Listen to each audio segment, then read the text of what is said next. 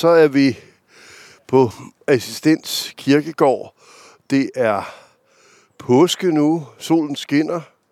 Jeg er Paul Hartvisson fra Byvandring nu, og jeg fortsætter vandringen gennem Nørrebro, hvor vi slap sidst. Vi er på Assistens Kirkegård og øh, skal fra Indre Nørrebro og ud mod... Øh, lad os se, om vi når hele vejen til Nørrebro station i den her sending af Tourguide fra øhm, Radio Absalon.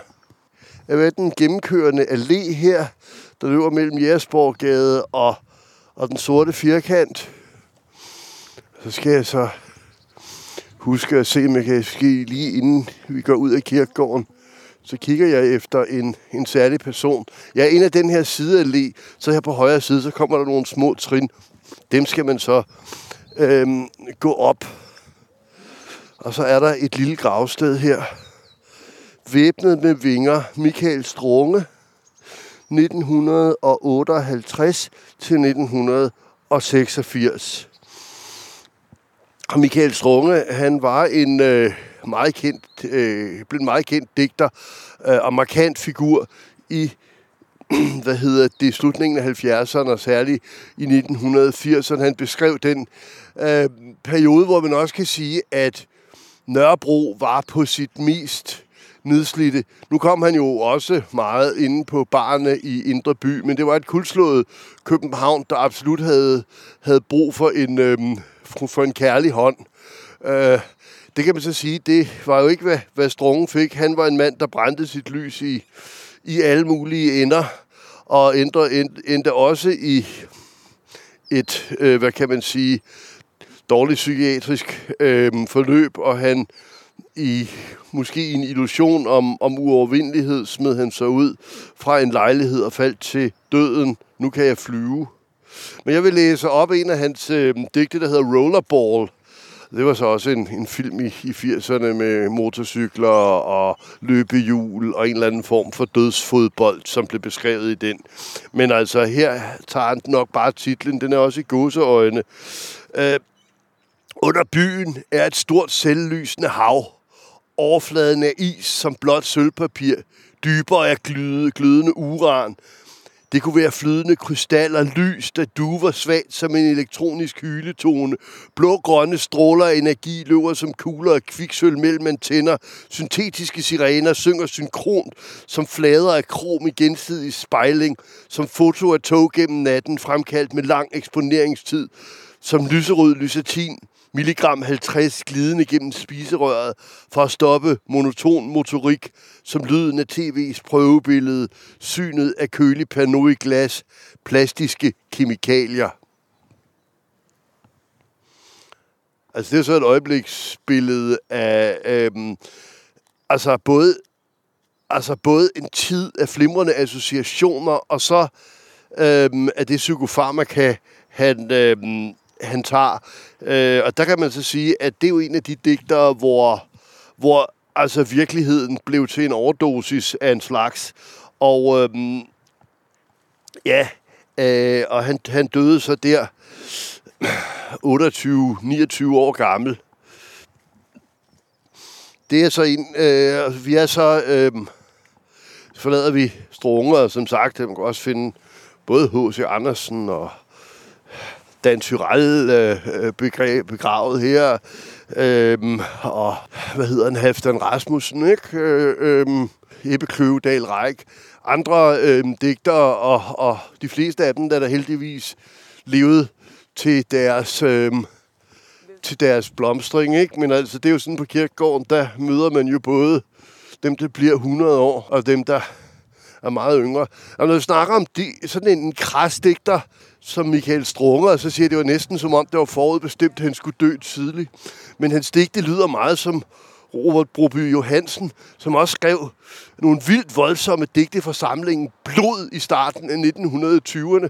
Men han blev næsten 90 år gammel og fik lavet store værker om, om hele Danmark og danske kalkmalerier osv., så, videre. så der er aldrig rigtig noget, der er givet på forhånd, før det er sket. Jeg skal heller ikke gøre mig klog på, på, på Strungens skæbne. Det gjorde jo også et udsletteligt indtryk på hans samtidige Så nogle af dem lever endnu, for eksempel øh, Søren Ulrik Thomsen, som jo har skrevet erindringer om byen. Det kan vi vende tilbage til en anden gang.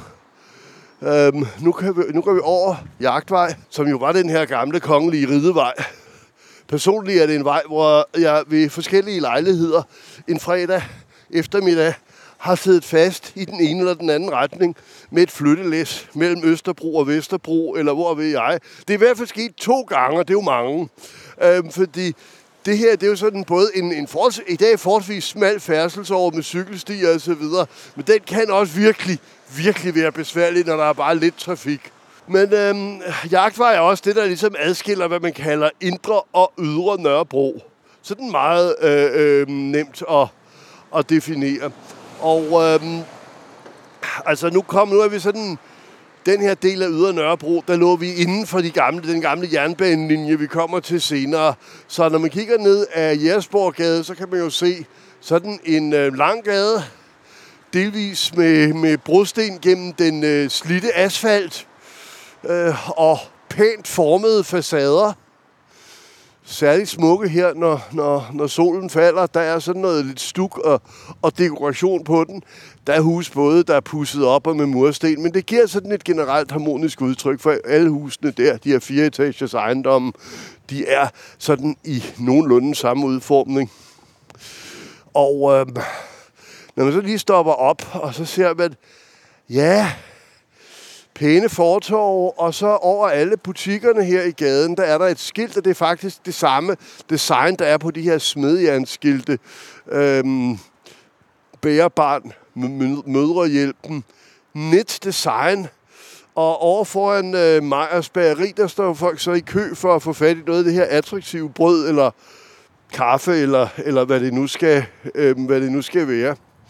Det er nemlig sådan, at Jægersborggade har øhm, er, er kendt som en ret smart gade. Der er både restauranter, der er designbutikker øhm, og, og forskellige specialiteter. Og øhm, hele gaden udmærker sig også, stort set hele gaden, ved at være en stor andelsboligforening. Det er jo en, en forening, der bestemmer, hvem man leger ud til, og de har så en helt klar hensigt. Det er jo ikke sådan en normal kiosk, for eksempel, eller jeg tror heller ikke, hvis der er nogen, der kommer med sådan e-cigaretter, at de kunne få lov til at lege noget her. Og her er der ros handmade chokolade, ikke? Og ja, øh, der er øh, Camilla Plums økobutik herovre på den anden side. Um, men øh, gaden, der blev bygget, selvom at det sådan er egentlig meget øh, pænt designede huse. Da, da det blev bygget oprindeligt, så blev det bygget her på Yder Nørrebro, hvor der havde ligget en tændstiksfabrik op ved Jagtvej. Men på et tidspunkt blev den revet ned, og så var Nørrebro stort set altså, øh, øh, ret meget bebygget der i slutningen af 1800-tallet, og så var der så nogen, der opkøbte det, og så blev det, og det var så et konsortium, og der var, der var god byggekompetence, så blev det hele bygget her med små toværelses lejligheder øh, med lokum øh, i gården, ikke? Altså, og det, altså, der var ikke bad, for eksempel heller, og der er meget små lokummer i lejlighederne, men øh, under andre omstændigheder, så eksisterede det meget af, af slutningen af det 19. århundrede, det 20. århundrede, som en tæt befolket gade med, med, øh, altså med mange arbejdere, og øh, absolut ikke, skal vi sige, attraktiv beboelse, men øh, jamen, folk, ja, de havde ikke andet at gøre, så de hyggede sig. Det fortalte jeg om øh, øh, i, tidligere, i den tidligere udsendelse, hvordan ungerne søndag formiddag, de kom ud, og så stillede de sig på rækker her i gaden, og så marcherede de rundt og ned om hjørnet, ned ad jagtvejen, ned i Colosseum, og øh, øh, hvad hedder det... Øh, øh, øh så kunne de se en film. Der i mellemtiden, så kunne mor gøre, mor gøre ren. Og hvis far var frisk, så kunne de lave flere børn. Ikke? Altså, øh, men så, så havde forældrene noget, noget, noget tid for sig selv der om, øh, om søndagen.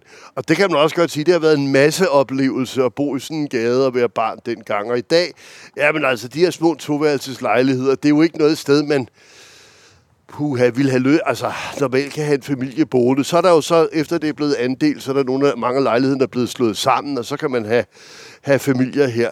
Men øhm, det er vi jo så tilbage i 1900, måske 40'erne og 50'erne, da der var en stor, solid befolkning her. Men så senere, hvor det gik ned ad bakke for kvarteret, så endte det her, den her gade, den blev så handlet. Den var ejet af en svensk greve, der gik konkurs, og så blev den købt af nogle andre. Og på et eller andet tidspunkt, så var der rigtig mange folk fra Hells Angels, der boede her. Men øhm, så på et tidspunkt, da man så ville sælge den igen, så øhm, var der en, en beboeraktion her, hvor de fandt ud af, at de, den skulle faktisk tilbydes til beboerne til sag, og så fik folk samlet ret mange penge og købt den her gade for næsten af ejeren øh, ved hjælp af lejeloven. Og øh, så er den så blevet andelsboligforening, og så er den jo blevet meget mere opskilt, meget mere, meget mere hipster. Der kan vi se Japan Vintage, damernes magasin, Second Hand for Women, øhm, Gonzo, hvad er det? De, altså, altså, det er jo lækre fødevarer. Designimport fra Kongo af farverige afrikanske øh, hvad hedder det, klædestoffer, ikke? Altså, og så lå Relæ og Manfreds, de her øh, Michelin-restauranter. Der er nu en af dem, der har trukket stikket øh, på grund af, jeg tror jeg, på grund af corona også, fordi man tænker, hvad skal man så nu? Øh, så der er ret meget, kan man sige, det er sådan meget, meget øh, livskvalitet. Og selvom Hells Angels-folkene forsvandt, så var det jo så et sted indtil for en, ah, hvad er det, øh, den 15-20 år siden, så var der jo meget hashhandel i den her gade. Øh, men øh, der er det så, at, det, dem, der bor her nu, jamen, så, så i stedet for, at man aldrig ringede til politiet, fordi det var Nørrebro, så ringede de til politiet. Det var også fordi, at de der folk, der stod og ha, ha, pashandlede, det var jo måske sådan nogle hangaround, som ikke boede i gaden, hvor man ikke havde den der at selvom at hvis der bor en eller anden kriminel fætter i gaden, så har man alligevel lidt gensidig naboskab. Så er det bare nogle unge og pumpede gutter, der står og fryser ude og, der, og ikke får nogen respekt. Yes. Nå, der er lyd af, renovering her.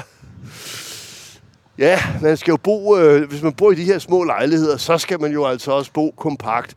Og der er jo nærmest ikke bad, altså i små, dem der ikke er renoveret ordentligt, er der ikke, er der ikke badeværelser. Så selvom der er mange lækre butikker, så øh, et sted nede i gaden, der er der så også et, et fællesbad, hvor man kan... Øh, hvor man kan komme ned. Så det, jeg vil sige, det koster noget at bo i en gade som Jægersborg-gade, sådan rent kvadratmetermæssigt. Man skal være indstillet på den der urbane livsstil og de små forhold. Til gengæld kan man så nyde, at man bare skal gå ud, der er inspirerende små butikker, og så er der så den mere banale kiosk, den er lige om hjørnet.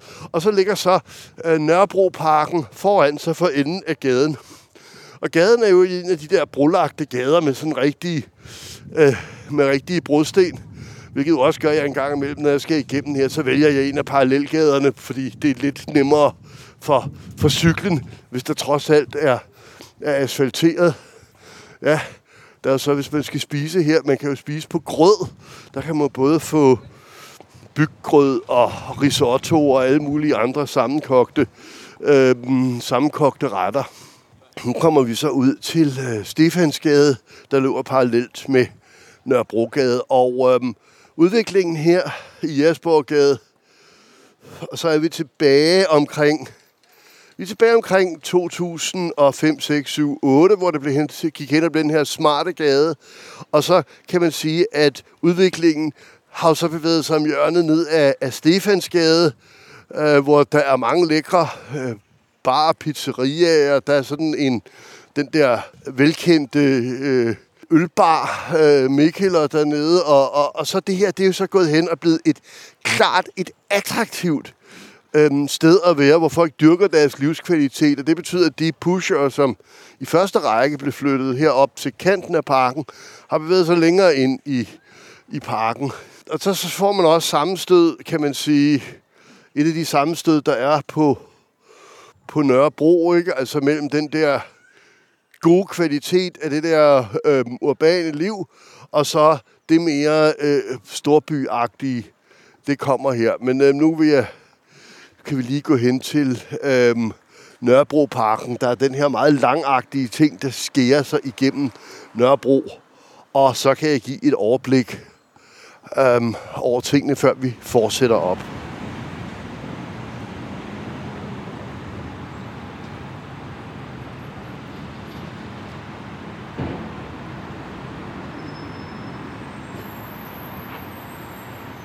Ja, men øh, vi er på vandringen her i øh, programmet Tourguide, øh, kommet til Nørrebroparken. Der sker sig igennem en del af især ydre Nørrebro. Og øh, stående her i Stefansgade lige ved parken, så kan man jo observere, øh, på den ene side af Stefansgade ligger de lidt ældre huse her omkring Jægersborggade og øh, op mod Nørrebrogade. Og øhm, på den anden side, der er ejendommen alligevel lidt større og øhm, noget mere moderne. Og det er fordi, at øhm, det der var den her langagtige park, det var faktisk en, øhm, en jernbane, der, der løb igennem her. Og det betyder, at der blev bygget først på den ene side, og senere på den anden side. Der blev bygget senere på den anden side.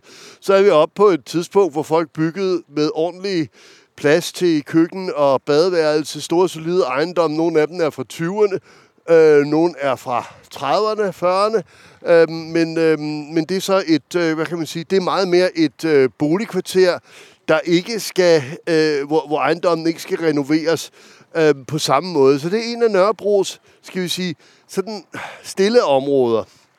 Hvis vi nu kigger, øh, så kigger man op gennem parken, og øh, her fra Stefansgade, så kan man, øh, så kan man se Nordbro-tårnet, der er bygget op ved Nørrebro station. Det er blandt andet øh, ungdomsboliger, og der er der så forskellige konstruktioner med bænke midt i parken. Øh, og, øh, og det er som sagt en jernbanelinje. Den går igennem byen på den der sådan lidt svungne måde. Og hvis man fortsætter ind mod København, så kommer man øh, så øh, til en bro, der går over Å Boulevard, og, øh, og så fortsætter så den der cykelsti her, den fortsætter så ud til Valby. Men jernbanesporene, de gik jo nærmest øh, ind over øh, Gyldenløvesgade og ind forbi der, hvor øh, Søpavillonen ligger i dag, og så ind til øh, øh, inde ved Vesterport, Øh, det er Paladsbiografen. Den der biograf, der ligger derinde med alle de der festlige farver, der lå på det tidspunkt Københavns Banegård, og så gik øhm, øh, for eksempel, hvis man skulle have toget til øh, øh Helsingør eller Hillerød eller sådan noget der, jamen så, skulle, så gik tog, togbanen ud over Nørrebro og delte sig i stedet for det første i 1917, at de graver ud, så den der underjordiske ting med Nørrebro, eller Nørreport station faktisk øhm, opstår. Så det vil sige, at det, den gamle infrastruktur, den er jo med til at skabe rammerne for byen, og så har der jo været et indenfor og et, øh, og et udenfor. Så start, øh, øh, men altså, jeg skal måske sige, at øh, det er jo så Absalon Radio, og øh, jeg hedder Paul Hartvison. Jeg er historiker, geograf, guide, laver byvandringer inden for firmaet Byvandring Nu, hvor vi har mange ture her på, på Nørrebro, og der er jo meget at fortælle. Hvis vi kigger her, der er jo så Jægersborggade, som jeg lige har, har fortalt om, og ved siden af, der ligger en lille lav bygning, der er blevet forsynet med, med lidt ovenlys og nogle, nogle kanapper. Det var børneasyl. Det her børneasyl, ja, altså det lyder jo mærkeligt i, i, i vores dage. Det betød ikke, at børnene kom fra andre lande og var flygtninge, men det betød, at det var et sted, hvor børn kunne have lov til at være under gode forhold. Så det var en social organisation, der havde bygget børneasylet, som var en slags børnehave for de mange fattige familier her. Og ikke alene var der fattige familier, men der var også kvinder, der var forladt af deres mænd, eller aldrig havde haft nogen, men alligevel havde børn. Øhm, og øh, det skulle man jo, der skulle være noget for dem. Og det var så noget, der skete under officiel protektion. Så da børneasylet blev øh, øh, åbnet her i 1880'erne, så kom både øh, prinsessen af Wales og Sarinaen af Rusland. Og det var så selvfølgelig Alexandra og Dagmar, som var døtre af den danske konge, Christian 9. og dronning Louise. Det kan man så sige, det er jo sådan nogle gudgørende hattedamer og så videre. Øh, men, øh, der bliver lavet nogle forsøg på at, at gøre livet bedre for børnene. Nu er Nørrebro ikke de store hele et område med mange, øh, skal vi sige, meget fattige øh, øh, øh børn, som det som det var engang. Øh, og, og flere til noget af det mere karakteristiske ved børnelivet nu, det kan man så se her på legepladsen. Bermuda-trekanten, den ligger her ved øh, Nørrebroparken og Stefansgade i sådan et trekantet område. Og der er nogle af de her konstruktioner bygget i træ. Der er det der overknækket og sammenstyrtede fly, der ligner noget fra 2. verdenskrig, og noget, der ligner sådan en en spansk galeon, piratagtig øh, skibsvrag med en stor rutsjebane. Øhm, og som end også en val, der slipper en redningsbåd og den slags ting. Altså sådan nogle legeskulpturer, ud over hvad der er af gynger og alt muligt andet. Og der kan man så se børnene leger, og forældrene, ja, de kan, øhm, de kan hygge sig, de kan, de kan snakke. Der er nogle, altså, der er nogle gode rammer. Det betyder så også selvfølgelig, altså, som vi ved også, der bor i byen, øhm, det er jo ikke sådan, at man nødvendigvis har en baghave, som man skal ud og pleje, hvor man kan have sine legeredskaber, men man går ud og bruger det offentlige rum, og hvis det offentlige rum er attraktivt, så er det dejligt. Men fordelen ved at have sin egen have, det er altså, bestemmer man selv, hvad der skal foregå, øhm, og, og hvad kan man så sige? Betingelsen her øhm, i den offentlige park, det er, at der er rigtig mange forskellige folk, der bruger parken. Der er øhm, sådan et, et anlæg her til noget øhm, minifodbold på øh, beton, og der er sådan nogle betonplader omkring med masser af graffiti. Der er Nørrebro Uniteds baner, der er, er spærret godt af, så man ikke får flyvende bolde i hovedet. Åh, oh, der har været noget debat, for der, der, der, der, der kræver turneringsreglerne, at den her fodboldklub, de skal have kunstgræs på banerne. Og hvis der er noget, vi ikke kan lide på Nørrebro, så er det kunstgræs. Vi har ikke så meget, så hvorfor skal det være kunstigt? Men samtidig, så er det jo også en, en hvad kan vi sige, en lokal organisation, hvor der er rigtig mange unge med i Nørrebro United, og hvis de skal spille mod de andre hold, og de skal kunne lave rigtige turneringer, så skal der være noget, noget kunstgræs på. Så er der resten af Nørrebro Parken. Det er jo det her lange område, øh, men i stedet for bare at være, altså oprindeligt, så var det bare et langt, tomt område, der, der ligesom gik fra at være jernbane til at være grønt. Men her er der så bygget, der er sat nogle stander op med nogle, nogle vimpelflag og nogle lave jordvolder og den slags ting til at opdele det her åbne område, så det er et hyggeligt sted at hænge ud. Det har også bevist, at det var et enormt hyggeligt sted at hænge ud, fordi her i, øh, særligt i forsommeren, der var det jo et sted, hvor på grund af coronarestriktioner, hvor alt festlivet var lukket ned, så var det, at folk kom herud om aftenen med deres boomboxe, og så stoppede festen ikke. Og det var selvfølgelig meget forarveligt for folk, der boede her, og Ja, og også irriterende på grund af øh, den høje musik og, og relativt, øh, altså relativt meget larm. Og det er jo det, der gør, at man skal jo være enige om, om hvordan man bruger byen. Og helt enige kan man jo heller ikke være. Altså, der er forskellige behov. Og noget af det, der også foregår her, ikke, det er jo også øh, sådan rundt omkring i, i, i Buskæsen her i Nørrebro Parken. Det er jo det her hashhandlen, så også foregår med det er jo sådan især nogle, altså ikke, jo ikke teenager, det er det, man kalder unge mænd, med sådan lidt kantet adfærd, ikke, som, som, øhm, som øh, er her også. Og det sætter jo, altså det sætter sit præg, at nogen er tilfredse, og nogen er, er utilfredse med det, og politiet er bestemt ikke tilfredse, men altså, det er jo svært at gøre alle tilfredse. Det her område, det var som sagt en jernbane, og når man kigger her, skal kigge her, øh, sådan en stor græsplæne ved siden af, af, af fodboldbanerne, det her område det var jo afspærret i mange år, mens man byggede øh, metroen. Her lå metroen mellem Nørrebro og øh, Nørrebro Runddel. Og det her var det et af de store arbejdsområder, hvor der ikke lige var en, en station, men nu for et par år siden, der er heldigvis øh, det hele øh, øh, pillet ned, og så er det åbent igen. Men når man kigger herover mod øh, Stefansgade og Nordbanegade, så kan man sige, at der er flere forskellige veje, der går ud til det her tidligere jernbaneområde. Og det var altså spekulanter, som købte og byggede og anlagde gader. Og det var så, øh, hvis man kunne anlægge en gade, og så kunne man love, at her kom jernbanestationen til at ligge, og så ville folk købe byggegrunden og bygge ejendommen i forventning om, at det ville bonge rigtig godt ud, og man kunne have et lækkert hotel og sådan noget der. Så der er mange mærkelige gader, der som har nogle sjove forløb at gå ud øhm, til, det her, øh, til det her område. Men i vores dage, så er jernbanen for længst væk. Den blev øhm, nedlagt i øh, endegyldigt i 1930, og i 1934, så blev den her S-banelinje øh, anlagt i stedet for. Den går så fra Hellerup over Nørrebro, og øh, ja, oprindeligt så gik den så til Frederiksberg. Nu går den ud til øhm, Ny Ellebjerg station mellem Valby og Sydhavnen.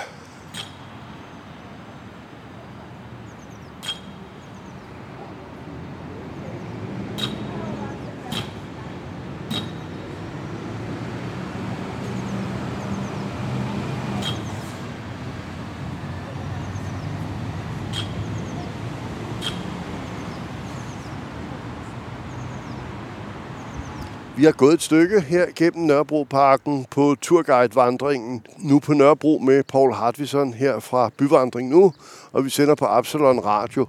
Hvis man kigger på den ene side over mod Nørrebrogade på Stefansgade, Nordbanegade, så kan man se, det er de ældre huse, der også har sådan lidt pynt på facaden og, og nogle tårner og den slags ting.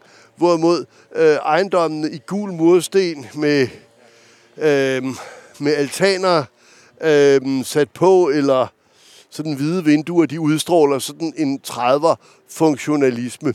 Det er jo bokvarterets Nørrebro. Uh, når vi kommer lidt længere ind, nu skal vi så ind mod øh, Nørrebrogade, og vi skal ind mod Superkilen og, og hele det område. Og øhm, der kan man så øhm, se, at der er der jo altså blevet fyldt noget i byen på forskellige tidspunkter. Øhm, over i en bygning, der er sådan en, altså der er sådan en, en temmelig stor, øh, sort vægmaleri af sådan en, en lille dreng med spejderhat, der venter ved en, en telefon. Det er lavet af en af de bekendte. Det er jo portrætteret på sådan en industribygning, som er, er nyere, og der har ligget noget fabrik her langs jernbanen. Det lå der nemlig meget fabrik langs de her jernbaner.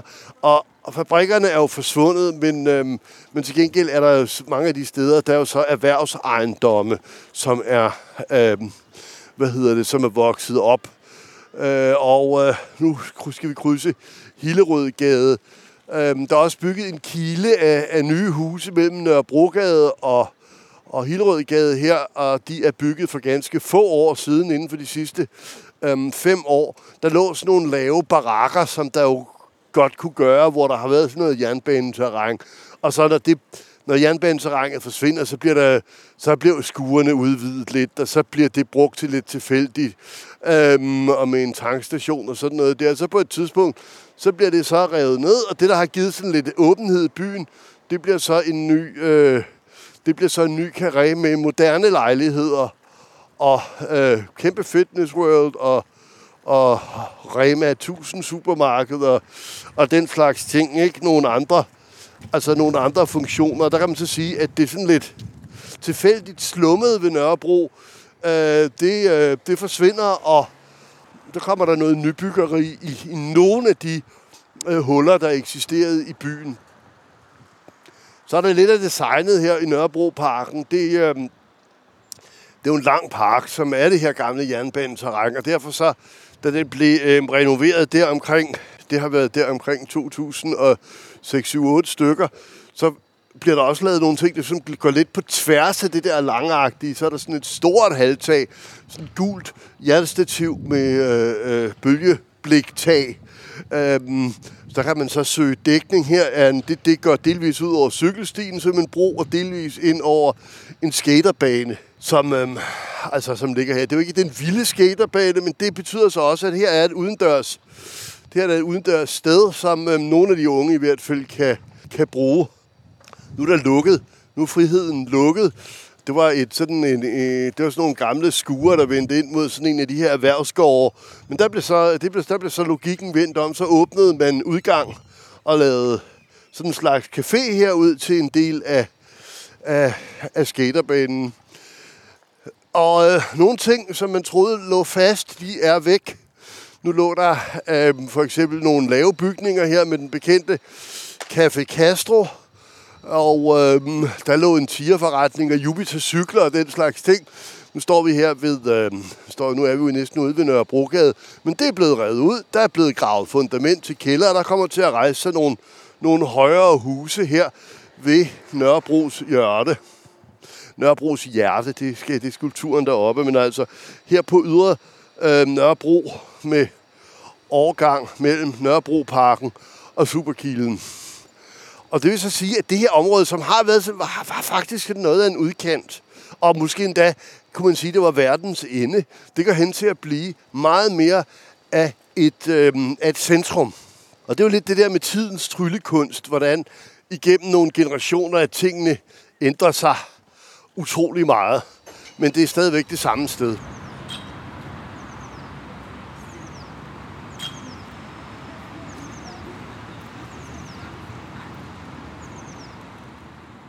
Nu står jeg 50 meter cirka fra øh, Nørrebrogade. Jeg kan se en skulptur af et rødt hjerte, der står på sådan en sådan lidt obelisk-formet øh, søjle. Og på den anden side af Nørrebrogade, der er der Nørrebrohallen, det er sådan noget større murstensbyggeri, og det, der hedder Den Røde Plads, som er del af Superkilen. Men øh, lad os kigge på hjertet først. Hvis man kigger på det her øh, metalhjerte, der står oven på den her cirka 3 meter høje søjle, øh, så kan man se, at det faktisk er lavet af øh, gammelt metal. Og det metal, hvis man går tættere på, så kan man se, at der er jo altså øh, aftrækker og, og, og patronholder og, og, og løb fra våben. Det er sammensmeltet våben. Øhm, og de, er, de blev smeltet sammen af kunstneren Bjørn Nørgaard øh, i 2010. Bjørn Nørgaard, han boede jo et herude på den anden side af jernbanen, inde i det, der hedder Nordvest. Men han opfattede nu sig selv, at han voksede op på Nørrebro. Det var nok også her, at der foregik mere end ude på Svanevej. Øhm, men, øhm, men altså, det, initiativet til at lave øh, skulpturen, det kom efter, der havde været en frit lejde-aktion. Der var nogle mænd, der blev skudt under noget banderelateret øh, opgør. Den unge mand havde vist ikke noget med banderne at gøre. Han var et tilfældigt offer Øhm, nogen må have forvekslet ham eventuelt med en anden. Og der var en stort begravelsesoptog her på Nørrebrogade. Og så var der en forældreforening øh, mod vold i gaderne, som øhm, altså fik søgt, og Bjørn Nørgaard satte sig de her våben sammen. Og så på søjlen, den her betonsøjle, der står der så, vi vil leve sammen. Og det står på dansk, og så står det på de 10 mest udbredte øhm, Øh, Øh, øh, sprog i bydelen, det vil sige, det er jo så indvandrernes sprog. Øh, og der står der, kan man se med, med latinske bogstaver, øh, der står der jo på dansk og på tyrkisk og øh, somali, engelsk og serbokroatisk. Og så står det også på thai, og så står det selvfølgelig også på arabisk og farsi og urdu og en del andre, øh, en del andre sprog, der benytter sig af en variant af arabiske bogstaver. Det slår det internationale tema an, som man kan sige, det bliver jo fortsat i, i Superkilen. Nu skal vi til at krydse Nørrebrogade, og man kan godt se, når man står her, Um, der er der både ved Alis Bageri og Boy Shawarma, der kan man se, det er sådan nogle, det er sådan nogle små bygninger, der nærmest er, er snittet af, uh, fordi her har jernbanen uh, løbet igennem. Så tænker man så, måske er Nørrebrohallen en gammel jernbanestation. Den har lidt udseende, og det er tæt på. Det kører i hvert fald på skinner, og det gjorde det her på pladsen foran, der er den røde plads. Den er blevet lidt omdesignet, og der er blevet lagt kakler ud i stedet for det der plastikdække, der var. Men hele forpladsen foran den røde plads, det var øh, skinner til sporvogne og Nørrebrohallen, det var en sporvognsremise. Det vil sige, det var der sporvognene blev kørt ind, og den, da den blev opført, så var det her jo sådan nærmest endestationen for sporvognene. Uh, hvis man fortsatte ud af Nørrebro bare et par hundrede meter, så kom man ud til Lygtens, Lygteåen, og så kom man så, hvor man så ude på landet, så var det nemlig Brøndshøj Sogn. Og, og så er man ude i Nordvest, og, og der, hvor det skiller, det skal vi kigge på øh, næste gang, vi skal ud og, og, og lave turguide her på, på Nørrebro, så glider vi så over i Nordvest. Men nu, er det lidt, nu skal det lige være tid at kigge lidt på, øh, på området her, Nørrebrohallen og Superkilen. Sporvognene, de holdt op med at køre i 1970'erne. Og, øh, og så var der jo de her haller, så havde man tænkt, nu skal det være bilisme, nu skal det være busser. Og så var der de der store haller, og, øh, og man havde jo også brug for rekreative øh, øh, faciliteter, altså et eller andet sted, man kunne dyrke sin sport. Så her var der, blev der så lavet badminton og volleyball og basketballbaner og bowlingbaner inde i Nørrebrohallen. Alle vinduerne, også de der store porte, hvor sporvognene kunne køre ud og ind, det blev bare brædet over, fordi det var 1970'erne, og det vigtigste, det var sgu, at man ikke frøs. Altså, og, øhm, og så, skal vi, øh, så skal vi frem til øhm, igen her omkring 2006, også der, hvor Nørrebroparken bliver anlagt, så bliver det bygget om, og der bliver lavet lysindfald, de tager de der øh, brædder væk, og der er noget af det, der bliver omdesignet. Der kommer en, en, en god café, og øh, her sidste... Øh, det er øh, i slutningen af 2019, så bliver den, øh, de der remiser, der, altså øh, den der del af bygningen, hvor der var bowlingbanen, som ligger nærmest ved Nørrebrogade, det bliver så der, hvor Nørrebro Bibliotek flytter ind. Og der kan man se der på de der gamle porte. Der er jo så sat sådan nogle plader op, så det minder lidt om bøger, der står på, der står på hylder. Det er en meget lækker, øh, meget lækker, meget rummelig øh, bygning. Øh, og øh, ja, der er et skilt, der står ude, at biblioteket er åbent. Man kan komme ind og afhente, hvad man har bestilt og aflevere. Man kan sige, at et eller andet sted, selvfølgelig er det godt, at der er et eller andet sted at holde sporvogne om natten. Men det er jo ikke noget, der skaber byliv på den måde. Men i dag, hvor det her sådan er nogle store faciliteter for idræt, for bibliotek, fællescafé, hvor der også... Øh, ja, når der ikke er corona, så er der også øh, øh, folkekøkken og den slags ting, ikke? Det er jo med til at skabe et centrum. Det, at der bliver bygget øh, mere butikskapacitet og lejligheder lige over på den anden side af gaden, det er med til at skabe et centrum. Det, at der kom en metro også i slutningen af 2019 oppe ved øh, øh, Nørrebro station, det er også med til at gøre det her til mere et centrum. Og så er der så selve Superkilen. Superkilen er det område, der løber fra Nørrebrogade og op til Tagensvej på det gamle jernbaneterræn og på det, der var øh, sporene til øh, sporvognen. Så det var jo altså sådan et øh, transportområde, der egentlig bare havde stået tomt, først efter at jernbanen var forsvundet, og så senere efter at sporvognen var blevet øh, øh, øh, nedlagt. Det her område på Nørrebrogade havde ellers været, da jernbanen løb her, så var der, skulle folk jo bevæge sig over jernbanelinjen over sådan en højrykket bro, når, når togene kom, ikke? og så var, så var der tit spærret. Så, det, øh, så har det også været et område, hvor der har ligget forskellige fabrikker tæt på, men det her tomme område, det blev så taget under behandling, både af landskabsarkitekterne Topotek, og der var kunstnergruppen Superflex, og så var der Bjarke Ingels Group Big, øhm, som var med til at designe det her, øhm, det her område. Og det er så opdelt i tre. Det er opdelt i den røde plads her ved Nørrebrohallen, og det er så op til Mimersgade. Og så er der den sorte plads fra Mimersgade og, og lidt ind, og så kommer der så den grønne kile, som øh, går hele vejen frem til, øh, øh, hvad hedder det, øh, Tagensvej. Og det, der er specielt her, det er udsmykningen, for det er nemlig udsmykket med ting fra hele verden. Nu kan jeg så se, at der er sådan en betonbænk, jeg tror, jeg kan ikke huske, om den er fra Brasilien eller hvad. Den er med blevet... Der er nogen, der er, det er nogen, der er lykkedes med at smadre den. Det er ellers ret solidt sådan noget... Det er ret solidt sådan noget byudstyr. Det er det, der er fordelen ved at stille det frem sådan en open show. Der er sådan nogle... Øhm, der er sådan nogle hængegynger, som stammer fra øh, Bagdad. Det vil sige, at der er nogen, der har set dem i Bagdad, og så er de blevet kopieret her. Der er nogle firkantede røde bokse, som er øh, sådan lettersorter på. De er fra England eller Storbritannien, og det, det er sådan en affaldsbokse. Der er en øh, elefant, hvor snablen er en rutsjebane, og det var sådan, den var kendt ikonisk, for den havde stået i Tjernobyl, øh, der blev ramt af en katastrofe, øh, øh atomulykke der i, i, øh, i 1986. Øh, og så er der øh, blandt andet en thai boksering, derhenne, og det er jo, øh, skal vi sige, det er jo noget robust udstyr, som folk kan more sig med. Nu er det ikke, nu er det ikke brydere, der, der, øh, der leger der.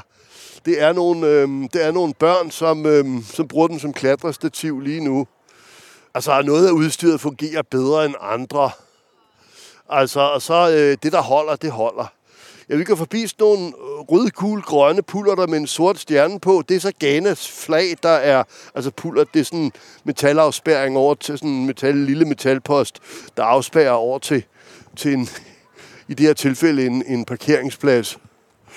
Men øh, vi øh, kan vi så bevæge sig videre bag den, bag den røde mur. Der kan man se bagsiden af forskellige bygninger – og der har der været øh, sådan små skure, som man kunne lege. Øhm, det passede til, øhm, at der var jernbane her. Kan vi så også se, hvis man kigger lige igennem på den anden side af, af Mimersgade og kigger forbi den sorte plads og lidt ind i den grønne kile, så kan man se nogle bygninger, øh, røde bygninger. Der, det er Mjølnerparken. Der lå øh, de danske papirfabrikker indtil 1970'erne, og så blev de så nedlagt. Så forsvandt industrien fra Nørrebro, og det lå henlå som et ruinområde indtil at Mjølnerparken blev bygget i, i 80'erne. Så, der, så det er jo et område, der under, under konstante ændringer. Så øh, fra man står her på parkeringspladsen ved, ved Superkilen og Mimersgade, hvis man så kigger ned af, af Haraldsgade, så kan man se, der var Kobærs brødfabrikker, og længere ude, jamen så har der ligget Titan, som lavede elevatorer og, og kraner og, og rulletrapper, øh, og der har ligget Laurits Knudsen, der lavede øh, kontakter, Atlasfabrikkerne, øh, General Motors øh, samlefabrik i Rogade, hvor, hvor biler ankom i kasser og, og blev, blev samlet her i København. Det gjorde det i København var et stort centrum for at blive samlet automobiler der i, i 20'erne, 30'erne, 40'erne, 50'erne. Så holdt det så op. Øhm, så der var meget industri herude. Men meget af den industri, den flyttede jo også øhm, som konjunkturerne skiftede, produktionsformerne skiftede, og man fik mere og mere brug for at kunne, kunne køre frem og tilbage med lastbiler. Og, og det var jo også med til at tage dampen ud af Nørrebro. Og, og så får Nørrebro lov til at komme igen. Men det, det, det er noget, der sker fra... Øhm, altså, at der sådan er noget vækst og udvikling, det, det, det, det er fra 90'erne, og især efter... Øhm, øh, øh, her i starten af, af 2000-tallet med, hvor der så også bliver kælet lidt for det offentlige rum. For det var sådan efter, at det ikke var jernbanen mere, der ikke var fabrikker mere, så var det bare sådan lidt en dødssyg græsstrækning, rimelig bred, hvor der kørte en cykelsti igennem, to cykelstier, en i hver retning, så at sige. Og så en gang imellem, så kunne der stå nogle, nogle unge gutter og lade som om, at de kontrollerede et hjørne af det der øh, øh, trælse plæne. Nu er det helt anderledes. Her på den sorte plads kan man se, den er anderledes end noget. Den er asfalteret, og så er der nogle, ikke helt jævne hvide striber, der giver sådan lidt syret udtryk. Og så her er der andre interna- skal vi sige, internationalt udvalgte objekter. Der er en glasfiber rutsjebane, som, op, altså, som er kopieret fra Japan, der forestiller en stor blæksprutte. Og øhm, så er der sådan en øhm, skal vi sige, mosaikbrønd fra Nordafrika, fra Marokko, mener jeg palmer fra Kina, betonbarstole fra Brasilien og en halvmåneformet bænk fra Tyskland. Øh, de små borer derovre, hvis nok fra Bulgarien, de er til skak, og, øh, øh, øh, og så er det de der mure, op, murede grill, griller fra Argentina. Øh, meget international, øh, meget international inspiration det, der er det fede ved Superkilen, er jo, at det har vist sig at være et... Altså, så kan man sige, hvad man vil om multikultur og alt sådan noget der, men det viser sig at være et sted, som folk gider at komme og bruge, og derfor kan finde ud af at bruge og dele. Um, så i stedet for at være et eller andet sted, hvor man går og dominerer hinanden, så er det jo et sted, fordi der er de der, der, er de der forskellige ting. Så er der nogle forskellige centrum, hvor man kan finde sig til rette, finde sin egen position nu skal vi op ad den her meget dragende bakke, der ligger sådan en, en rund bakke midt i det hele, og så øhm, med de her hvide striber, der øhm, går opad. Det er temmelig stejlt. Men altså, hvis børn på, kan jeg se, der bare har lært at gå her sidste år, kan komme op ad den, så kan vi også. Nu kan man høre vinden heroppe. Ja, bakken, den, den er høj bakke efter danske forhold. Den er mindst 9 meter høj. Men det der var nogen, der valgte, var, at der skulle være jord. Og den jord, hvor skulle den komme internationalt fra? Det er jord fra Palæstina, der ligger her. Og bakken er asfalteret på den ene halvdel, og på den anden halvdel er der græs. Det her, det skiller mellem den sorte plads og den grønne kile. Og nu kan vi så kigge ud over resten af superkilen her. Der er både et blågult øh, metalkonstruktion. Det er en gammel øh, pavillon fra en park i Sovjetunionen. Øh, og bagved er rødt-hvidt. Det er jo ikke det danske og det svenske. Det blå-gule er ikke svensk eller ukrainsk. Det rød-hvide er bolchestribet konstruktion af sådan et tag. Det er en dansepavillon fra St. Louis, Missouri. Og øh, jamen altså, der er alle mulige øh, forskellige redskaber her. I den her kile, der så sker sig igennem Nørrebro, og når man kigger på den, så kan man både se, hvad der har bygget som beboelsesejendom, en gråsort bygning, hvor udskolingen ligger fra Rødmandsgade skole. Øhm, ved Hoders Plads hedder det solid murstensbygning fra 30'erne, og så ligger som Jølterparken fra 1980'erne, betonbyggeri øh, øh beklædt med mursten. Og så Helt længere fremme ved Tagensvejen, den der industribygning, huser nu en, øh, et hostel.